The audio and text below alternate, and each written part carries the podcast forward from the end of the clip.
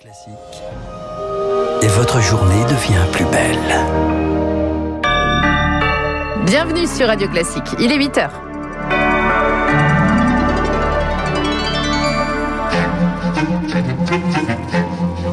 sept heures trente, neuf heures.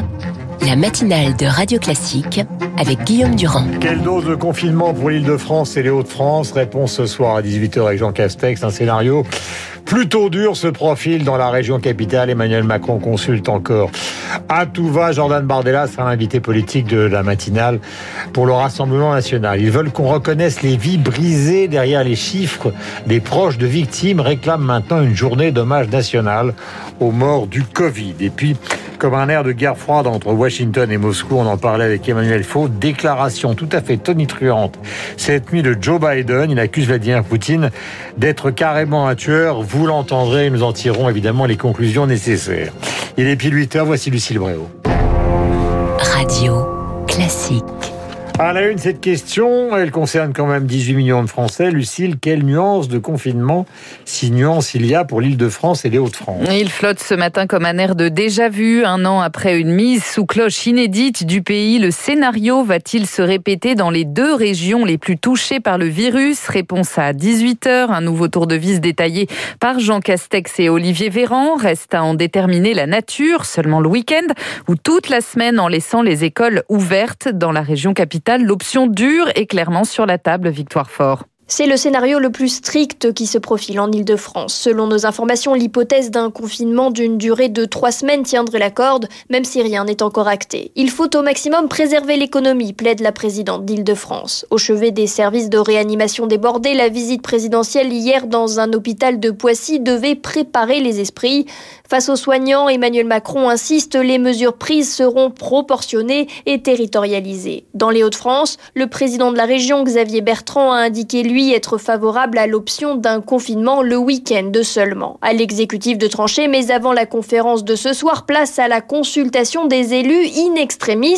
Jean Castex était auprès des présidents de groupe des deux chambres et Emmanuel Macron avec des élus d'Île-de-France pour entendre les remontées de terrain, l'acceptabilité des mesures et la prochaine étape. Des consultations à tout va pour prendre le pouls des élus locaux. Arnaud Péricard, le maire d'hiver droite de Saint-Germain-en-Laye, a pu échanger avec Emmanuel Macron hier. On l'écoute. Nous, nous lui avons tous fait remonter l'effet de lassitude, notamment dans nos jeunes populations. Moi, j'ai vingt-trois mille élèves dans ma commune. Autant vous dire que la situation commence à se complexifier, mais aussi dans les populations plus fragiles qui ne voient pas le bout de ce long tunnel. Et reconfiner les habitants qui ont travaillé durement pendant la semaine, mais les reconfiner le week-end, c'est quelque part la double peine. Arnaud Péricard, le maire d'hiver droite de Saint-Germain-en-Laye, joint il y a quelques minutes par Charles Bonner. Les prochaines semaines qui s'annoncent difficiles, alors qu'au niveau national, la situation se dégrade. quatre mille deux cent dix-neuf lits de réanimation sont désormais occupés, dont plus d'un quart en Île-de-France.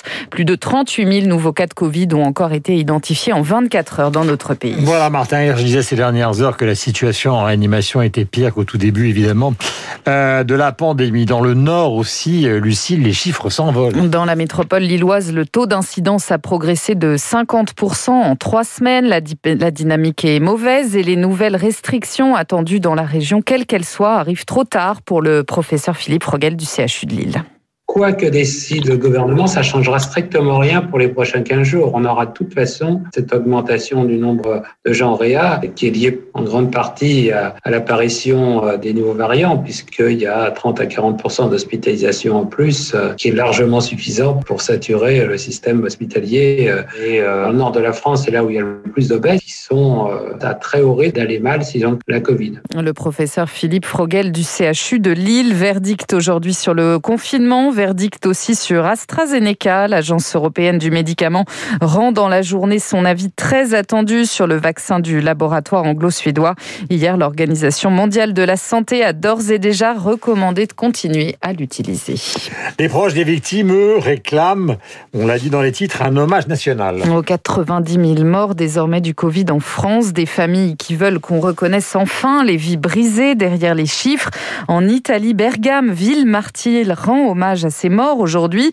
Pour l'instant, chez nous, l'exécutif repousse l'idée d'une cérémonie d'hommage national. Alors, en attendant, des proches de victimes se sont retrouvés hier quand même en tout petit comité dans un square de Levallois-Perret à côté de Paris. Thomas Giroto y était pour Radio Classique. Au micro, la voix entrecoupée de sanglots, Julie Grasset raconte sa détresse. Son père soignant, mort brutalement du Covid, son corps incinéré sans aucun de ses proches, une fin de vie confisquée. Mon frère et moi avons découvert une urne le dix-huit mai deux mille vingt. Je ne sais même pas si c'est vraiment lui que j'ai enterré. Quelles sont les valeurs d'un pays lorsqu'on en arrive à de telles situations ? Ailleurs dans le monde, des familles n'ont pas pu enterrer leurs proches, mais depuis en Italie, en Espagne, des journées de commémoration ont eu lieu. Alors pourquoi toujours rien chez nous ? S'interroge Sabrina Selami. Elle a perdu son frère et son père. On n'a même pas eu une minute de silence. C'est insultant. L'hommage national, si vous voulez, c'est restaurer la dignité des morts, réparer la douleur des familles. Les protocoles nous ont broyés, monsieur. Nous ne pouvons pas vivre ce deuil. Nous le refoulons. Et pour l'instant, les familles de victimes n'ont pas convaincu l'exécutif d'organiser rapidement cet hommage. Lionel Petitpas a envoyé plusieurs courriers au président Macron. Qui m'a présenté ses condoléances et qui a transmis mes courriers à M. Véran, qui n'a jamais eu l'obligeance et la politesse de répondre. Monsieur le Président de la République, Giscard d'Estaing, c'est très bien de l'avoir fait. Il a le droit à une journée nationale. Là, on est à quatre-vingt-dix mille morts. Pourquoi ? Alors cet arbre, symbole de vie, planté dans ce petit square de Levallois-Perret, est déjà un premier acte, un lieu de recueillement commun à tous les proches des victimes. La détresse des proches de victimes du Covid, au micro Radio Classique de Thomas Girodo. En bref, en France, le procès de Nicolas Sarkozy dans l'affaire Big Malian renvoyé finalement au vingt mai prochain. L'avocat de Jérôme Lavrieux, son ancien directeur de campagne, a le Covid. Un groupe d'une vingtaine de cyclistes renversés hier par une voiture près de Saint-Etienne. Il s'agit d'adolescents âgés de quatorze à dix-huit ans. Ils faisaient partie du même club. Trois ont été blessés gravement. Le pronostic vital de l'un d'eux est engagé. Et puis c'est l'information de la nuit aux États-Unis. Un énorme coup de froid entre Washington et Moscou avec des mots très durs du président Biden. Tout est parti d'un entretien de Joe Biden à la chaîne A B C où il qualifie son homologue Vladimir Poutine, je cite, de tueur. Déclaration très forte du président américain alors qu'un rapport récent des renseignements vient une nouvelle fois de pointer une possible ingérence russe dans la présidentielle de deux mille vingt. On écoute Joe Biden. Si c'est avéré, alors soyez prêts à en subir les conséquences. Vous avez dit qu'il n'avait pas d'âme. Oui, je l'ai dit. Vous connaissez Vladimir Poutine, vous pensez que c'est un tueur ? Je le pense. Donc quel prix doit-il payer ? Vous le verrez bientôt. Voilà pour cette déclaration tonitruante de Joe Biden. Aussitôt dit, Moscou a rappelé dans la foulée son ambassadeur aux États-Unis pour consultation. Un petit air de guerre froide. En bref, aux Pays-Bas, le Premier ministre Marc Routteux est sorti vainqueur cette nuit des législatives dominées par la pandémie. Un vote de confiance pour lui qui va lui permettre de diriger sa quatrième coalition gouvernementale. Et puis deux disparitions pour terminer. La voix française de Robert De Niro, le comédien Jack Frantz, s'est éteint hier à l'âge de soixante-treize ans. C'était aussi un collaborateur très régulier de Radio Classique. Et puis autre décès, celui de James Levine, grand chef d'orchestre. Il a passé quarante ans de sa vie à la tête du Met, le Metropolitan Opera de New York. Carrière ternie à la fin de sa vie par une suspension après des accusations d'agression sexuelle par trois hommes. Mais c'est un Wagnerien exceptionnel, un pianiste exceptionnel pour accompagner donc un certain nombre de chanteurs et de chanteuses. À douze heures, dans l'entrée des artistes, Laurence Ferrari, cette chère Laurence, mettra à l'honneur un grand pianiste, François-René Duchâble. Le voici dans la polonaise numéro trois de l'irremplaçable Chopin.